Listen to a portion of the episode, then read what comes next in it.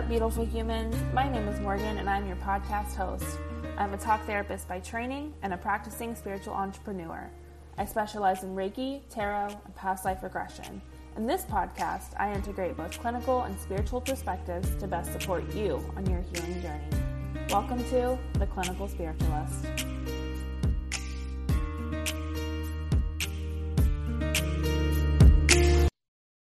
Hey everyone, welcome back to The Clinical Spiritualist. My name's Morgan and I am your host. Today is Tuesday, January 4th, and it is officially the new year. I today I feel really excited about the new year, a little motivated, but the past few days have just been really sluggish and having a trauma response, which is what we are talking about today. I think this is one of the most important things to talk and learn about, and that it can benefit everyone because we all have trauma responses. So, today I really just want to cover the basics of what the main trauma responses are, what trauma even is, how we can work with these responses or identify what even our trauma responses are and how do we move through that? So, first, I would like to just talk about what trauma is. And this word is very popular. And I don't say that like it's trendy. I'm just saying a lot of us are understanding that what trauma is outside of people in the mental health realm. So, I'm a therapist, that is my training and my background. Um, I'm all about mental and spiritual health. And so, I have a lot of therapy friends or follow a lot of people who are in this realm. And so, yes, of course, those people in these helping spaces know what trauma is and are talking about it but I think even outside of that, people are waking up to what trauma is and how it encompasses more than veterans who have developed PTSD, and that is not diminishing veterans and their trauma, like in their trauma, it is just saying that most, if not close to all of us, have some sort of trauma. And Okay, so let's break down what trauma is before I get carried away. Trauma is an event or multiple events. So it can be one time, it can be a thousand times of something tragic that has happened to us. And it's not about what happened. That is the misconception with trauma is that we think, oh, I didn't I didn't live through a natural disaster, therefore I haven't been through trauma. Trauma isn't really about what happened, what the event was, or the frequency or the duration of it. Trauma is all about how our nervous system perceived the event. A child has two parents, and for example, a child has two parents, and one parent works a lot. One parent is maybe they're a doctor or something, they're on call a lot. And that child now is 35 and you know, now finds it hard for their partner to leave for their job. Um, because their nervous system interpreted that childhood event or events as traumatic, as unsafe. Their nervous system didn't know if they could trust their attachment figure. So, even though that doesn't sound very traumatic, like, oh, it's just a parent going to work, you know, the child's not actually abandoned. It's not about the event or what's what's happening or what opinions we have about what's happening. It's all about how the nervous system, how the nervous system perceived those events. So that is just one example of what trauma can look like.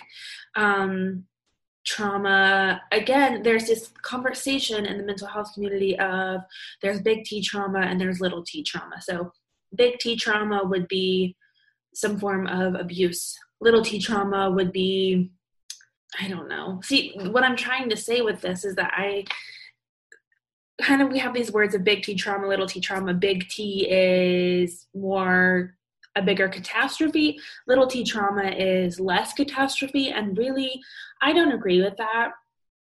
I think again, it's not like up for like judgment, which I don't think is fair when we're talking about someone else's trauma.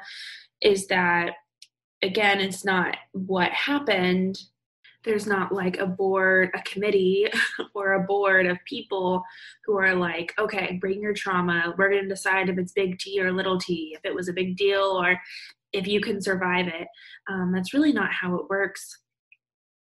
And so, trauma is something that happens that we just weren't prepared for. Our nervous system made a story about what happened and therefore we feel unsafe, we feel unsettled, and it has affected our life.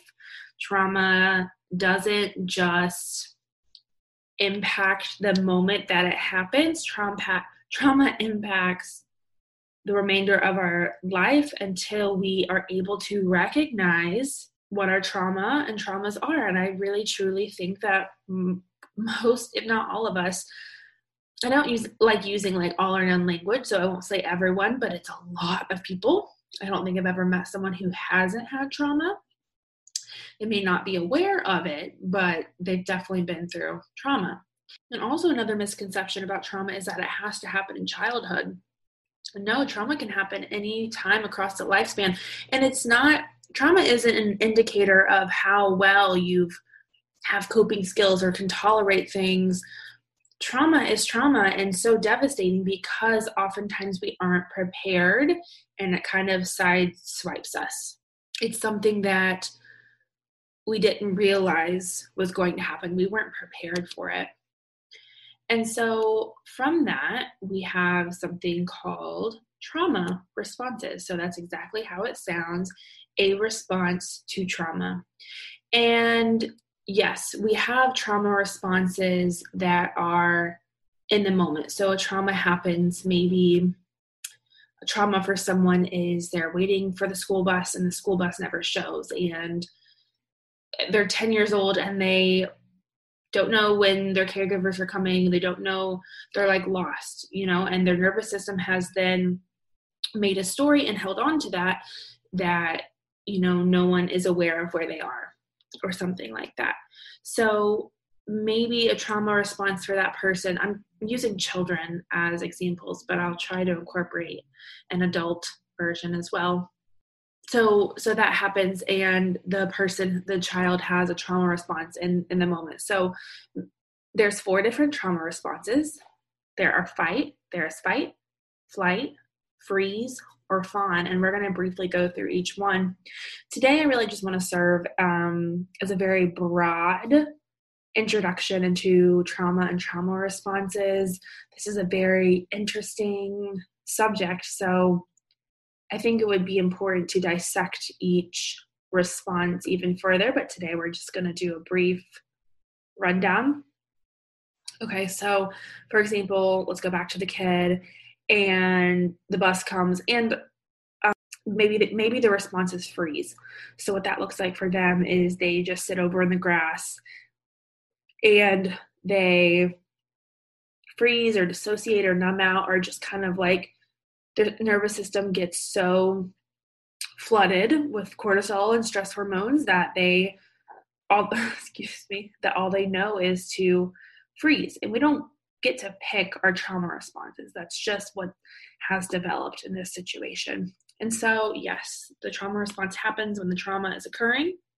And then, let's say this person moves a decade later, they're 20 years old, and they're outside and they're waiting for their Uber to go to a coffee shop. And the Uber doesn't show, and their friends aren't picking up. And they were then reminded of what happened at 10 years old, not not consciously that's the thing about trauma is that this is why uh, doing the work and uncovering and, uh, and recognizing our trauma responses and where they came from is very important because when people don't have education around trauma, they would think, well, why would I, why would being left at the bus stop impact me at 20 years old? That's just like little kid stuff. Like that doesn't even matter. But That's again, that's not how trauma works. It's stored in the body of, and it's created a narrative both viscerally, viscerally. Guys, I've been out of school for too long. Um, it creates a response in the body that maybe our mind isn't telling us. That's what why trauma is so difficult to unpack is that we get these symptoms, we get these feelings that we don't have language for, that we don't consciously or logically can tell people or even tell ourselves why we are experiencing it, experiencing it. And so maybe being left at the bus stop wasn't the worst thing that happened to this person in my story I've created, but it is a significant event that has traumatically impacted them. And so let's go on. Okay, they're 20, they're waiting for the Uber for the coffee shop, yada yada. And Uber doesn't show. They're they're getting reminded of this event that occurred at 10. And what do they do? They go back. So what do they do? They go back to what they did when they were 10. Their their nervous system is reminded of what they had been through. The story was created. I am not no one worries about me. I'm left alone and no one is coming for me. So what do they do? They freeze. They sit down, they dissociate, they numb out, are unaware of what they're feeling. They just zone out until they don't anymore because they're out of their window of tolerance. So that is a small maybe I should have wrote down examples before I got on this, but I really just like doing podcasts off the whim because if it's too structured, then it's just like, why am I doing a podcast, you know? So the four different trauma responses, and I think there's more, but these are the four main ones. And actually, there's there's always been talk of the two. So fight or flight are the famous ones. Fight, that is obvious. We start yelling at someone, we freak out. We maybe physically fight someone, maybe uh, fight used to be my trauma response for sure. It still kind of is, where it's just like you're overwhelmed. Okay, so I'll just get personal. Lately, I've been super overwhelmed and I've just been picking fights with my partner. Like I just have, because um, I'm overwhelmed about other things, and she's in the house with me. So, yeah, it could be verbally fighting. It could be physically harming someone. It could be intimidation. Like most people that get in bites because they're having a trauma response. And let me just clear the air. Any sort of abuse, emotional, verbal, physical, is not okay. And even if someone is having a trauma response and something happened to them, it is not okay to harm others. So let's clear the air on that. We can we can have insight into our lives and still be accountable for not causing harm to others. The famous ones are fight or flight. Fight being those examples I just gave. Flight, oof, I've dated some flighters, y'all. Um, flight is fleeing, going away. So maybe it's as simple as two friends get in a fight and they just leave the house. They they their nervous system is so flooded with stress, they don't know what to do and their trauma response when their caregivers used to fight, their parents or caregivers um, was to leave the premises. So what do they do now that they're reminded of these feelings with their friend?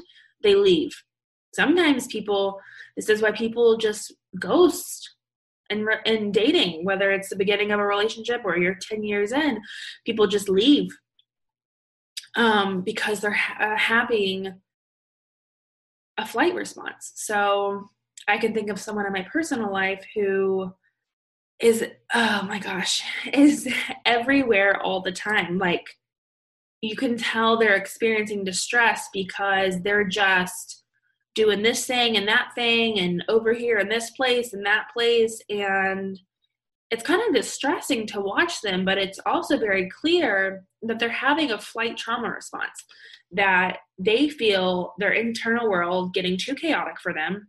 And so they just get the heck out of dodge. And obviously this this ranges in severity whether it's leaving the house for a couple hours or whether it's leaving for good.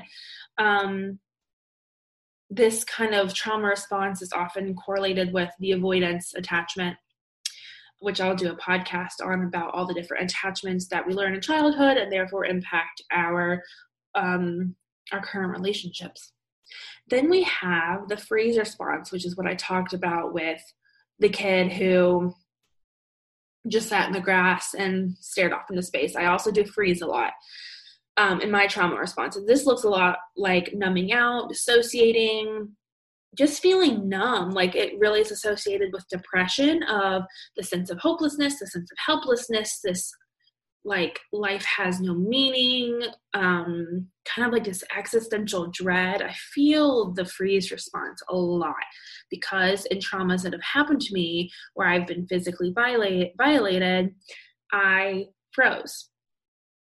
And God, when I just like this is why it's so important to learn about trauma responses because when I learned that I froze and that I freeze now, oh my God, it just validated me so much and just got rid of so much shame of why didn't I do certain things? Why didn't I say no? Why didn't I, you know, X, Y, and Z?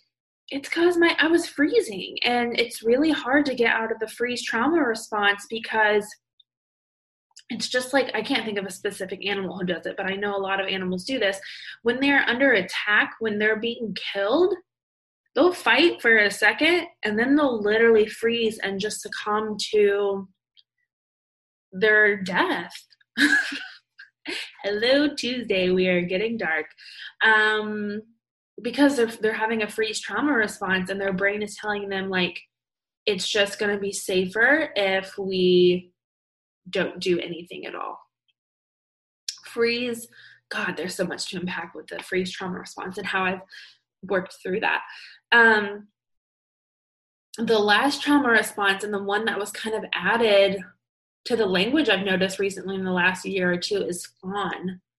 Fawn, um, the fawn response. And I wish I could, oh, there's a there's a therapist on Instagram. Hold on, let me find her. Okay, I found her there is a therapist on Instagram who talks a lot about the fawn trauma response. I really love her. She just has this energy that is so unique. Um, her Instagram handle is called Advanced Bitches, and her pronouns are she, her, and bitch. Amazing. Um, her name is Elizabeth Kupferman. Kupferman? Probably Kupferman. Um, but she talks a lot about the trauma response fawn. So this is new to me because again, fight or flight is the major one, and then freeze was kind of talked about, and then fawn has been talked about even more, um, and is newer than the rest. Fawn is the trauma response of people pleasing. Yes, people pleasing is a trauma response. If you haven't seen that on Instagram yet, well, you're not following enough therapists.